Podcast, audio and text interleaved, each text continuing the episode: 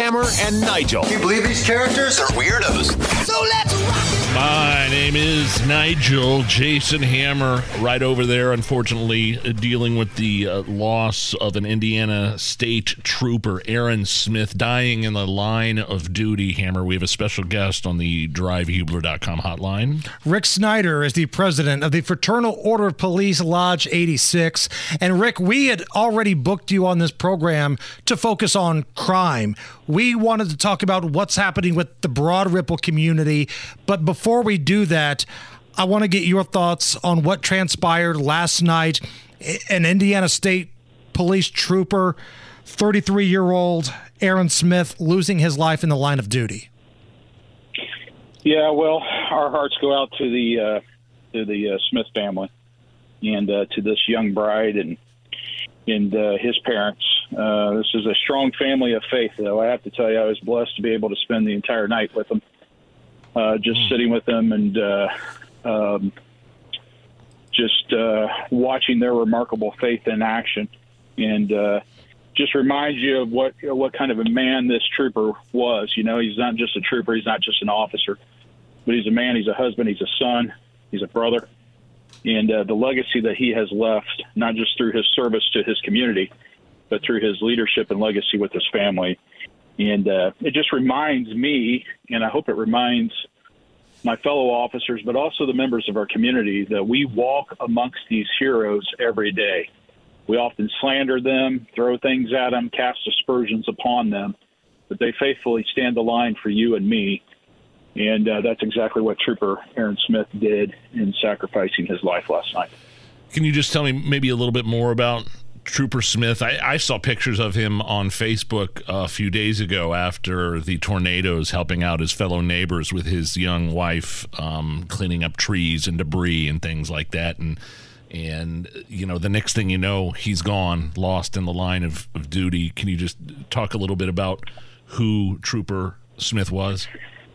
Well, the one thing that was very clear is that as a as a trooper and a member of the Indiana State Police, he was so well regarded by his fellow uh, officers. And uh, you know, Superintendent Doug Carter spoke to that last night. Uh, said that he was a shining star in the entire ISP. But you know, uh, a lot of his officers spoke about his his care, uh, not just for them as fellow officers, but his care and his love for his community. You know, watching that video, Rafael Sanchez on WRTV 6, he captured video of them serving their fellow neighbors down there in Johnson County after those tornadoes. And it just brought to mind what we talk about all the time, guys love God and love your neighbor. And here you have a young man and his young bride who are walking that out. And he was doing that again last night. Uh, you know, it's a it's a stark reminder of what our officers face day in and day out and like we always say, this is not gun violence, knife violence, it's not car violence, it's criminal violence. And it's women and men like these that are standing that line uh, to protect us every single day. I'm just so grateful to them and uh, just continue to pray for this family and pray for our police. And and finally, uh, Rick, what's next for Officer Smith's family, his widow? Um, what kind of options and and um, is there any way we can help? Yeah, is there any way we can help, and what kind of care does the the FOP and the state police and the IMPD provide to the families in an in the aftermath of a tragedy like this? Yeah, guys, always appreciate your support for all of our law enforcement and their families. Uh, we start that process now. As you know, the FOP and the State Troopers Alliance, the Indiana State Police, they have very robust uh, response teams that engage uh, when these tragedies occur. We'll be stepping through the funeral planning process at the invitation at the family, of course. And you got to remember, every one of these families of our fallen officers, they also invite all of us as the community into a very private and personal event in their lives. Um, so those details will be coming forward, and I'm sure there will be opportunities for the opportunity to help support this family in their time of need.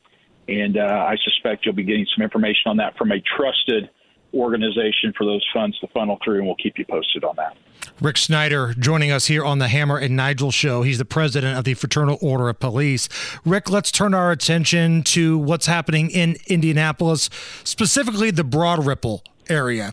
We found out yesterday that the Broad Ripple Village Association has announced that the bars, the clubs, the restaurants, all the nightlife will be closing at one o'clock. Now, to me, I think this is embarrassing. I'm a resident of Marion County. I live in Indianapolis. And this tells me that this city is so unsafe. The leadership in the city has such a lack of grasp of what's happening that businesses have to sacrifice a couple hours worth of their profits to close early. Well, it's shameful for any residents of the entire state of Indiana. As Hoosiers, this is our capital city, and this is what we've been talking about for years now, guys. Is that even if folks live in another county, they have to take note that this is your capital city, and as your capital city goes, so goes the rest of the state. And we've warned for four years now, starting in downtown Indianapolis, that this crime and violence has ripple effects that people often don't think about. But the big one is the effects upon the business community listen, business does not function. The Convention and Conference uh, Bureau does not perform. Uh, and folks do not come to a city and spend money when they feel unsafe.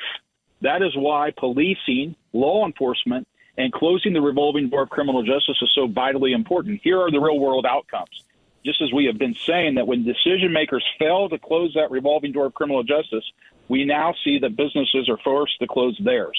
That's the tragic outcome here you had a business community that said, well, it's not a 2 p.m. Uh, thing, it's a 2 a.m. thing. And because of the time of night, we're going to make some changes. Well, it reminds us that crime always revolves around people, places, and times and events. And uh, you look at the decision that they had to make, I think there's drastic outcomes and impacts upon these business owners, many of them small business owners. Um, and they're going to now they're going to now pay the consequences because the criminals in Indianapolis aren't facing any consequences when it comes to their criminal actions. And that's why we need leadership in this city to turn that around and say, no, we're putting our foot down and we're going to assertively enforce the law in this city and uh, take this community back. But, guys, I've got to be the bearer of bad news. The residents of Indianapolis elected a prosecutor that we consistently can show plays a critical role in the dysfunction of our criminal justice system and we now have four more years of that to face. And the thing that bothers me, Rick, is that I always see a lot of people complaining, well, you guys always say this and say that. What's your solution? We have given solutions out time and time again on this program. I know you have given out solutions. I remember a press conference that you had with Reverend Charles Harrison downtown in Indianapolis giving solutions, but it seems like all of these solutions fall on deaf ears. Well, not only that, but they are, are actively rejected uh, by our elected officials. And guys, at some point, somebody has to ask the question, why? Why does it start to give the appearance that intentional steps are being taken to deconstruct the criminal justice system in our community, and the outcomes of all of this are the tragic loss of lives? We had these business leaders in Broad Ripple come together and say, quote unquote, all hands on deck. Reverend Harrison and I made that call to action in 2019. Literally, the day we did that, we came on your guys' radio show in studio and outlined a series of proposed solutions to take the city back. But, guys, these same elected leaders rejected that. They now stand before you and say, hey, please reelect us in this upcoming election. And that was nearly 900 lives ago. So you're going to tell me what lives matter here, yet you intentionally turned a blind eye to uh, 900 of our fellow residents and visitors losing their lives as a result of violence in this city. Do you think? I mean, after the shooting in Broad Ripple over the weekend, one of the solutions uh, they came up with was gun-free zones uh, up and down Broad Ripple Avenue. Now it looks like because of the Broad Ripple Village Association and the agreement to shut down at one or one thirty from here on out, I don't think that's going to happen. But you saw Mayor Hogsett come out with all these um, uh, anti-gun initiatives. And the thing is, I've been seeing these same kinds of headlines in Broad Ripple for years. It's not just like all of a sudden in 2023 we're having this problem. It 2021, 2020, 2022. We've been seeing the same headlines over and over and over again. And now in an election year, all of a sudden we're coming up with these solutions. Well, like I've said publicly, you know, we see all these Indy politicians suddenly clutching their pearls and acting so outraged Yes. by this violence, and so it's sudden. Like well, what we we've said, hey, welcome to the party, folks. What has taken you so long to engage here, and now what you see is this intentional act to try to cast dispersions and change focus and make it sound like this is just some recent event. We have publicly put forward headline after headline after headline mm-hmm. of tragedies that have occurred of not just shootings and shots fired, but people being stabbed as well in the Broad Ripple area for going back to at least 2016, guys. But we showed many of those that occurred well before the July 1st, 2022 enactment of what has been called permitless carry in the state of Indiana. But you have politicians that are trying to ascribe the permitless carry as the cause for this violence, yet have no explanation for all the violence that occurred before it. And guys, here's what we have found. Thus far, in 180 days in Indianapolis, we're averaging a person shot or stabbed every seven and a half hours in our city. We're averaging a person killed every 39 hours. Now, those are terrible stats. Those should get the attention of anybody. But here's the thing they're not any worse. In fact, they may be slightly better than what the trends have been in the years prior to July 1st, 2022. So, this whole false flag argument that this change in law caused this surging violence isn't holding up. In addition to that, we've got this one other constant thing that's shown. You have a mother of a victim in Broad Ripple that said it's too congested up there, and this is nothing but a money thing. I don't think she's too far off. But the thing that the Broad Ripple Village Association or any of these other groups better start thinking about when they fall into this trap of this pie in the sky dream of the mayor that we'll just con- construct gun free zones is that to do that, you've got to enter into a private event agreement, a permit. And with that comes the liability, folks. Now, when something happens at your private event, who bears the liability on that? I think the business community up there got hip to that real quick, and that's why you saw a sharp change in course of action. And maybe we start cutting back on the hours and avoid the private event zone, but that's to be seen. But I can guarantee you that was not part of the discussion when the mayor outlined that. And guys, I encourage you to do this. Keep our long, lengthy written statement handy over the next several months in response to the mayor's announcements because you're going to see time and again we can simply go back to that and point to the error in his ways and uh, show what's really going on here. And it really is disappointing that so many people buy a lot of misinformation coming out of the mayor's office because Joe Hogsett will sit here and act like permitless carry, constitutional carry is some sort of reason for an uptick. But then when you push back and say you realize you still have to pass a background check. Nothing has changed in that regard. And the worst year for homicides in Indy historically happened one, under Hogsett's leadership, and number two, before that law was enacted. You don't normally get a lot of pushback after you explain those facts to people. But unfortunately, there's a large amount of voters in this city, Rick, that that would be news to them.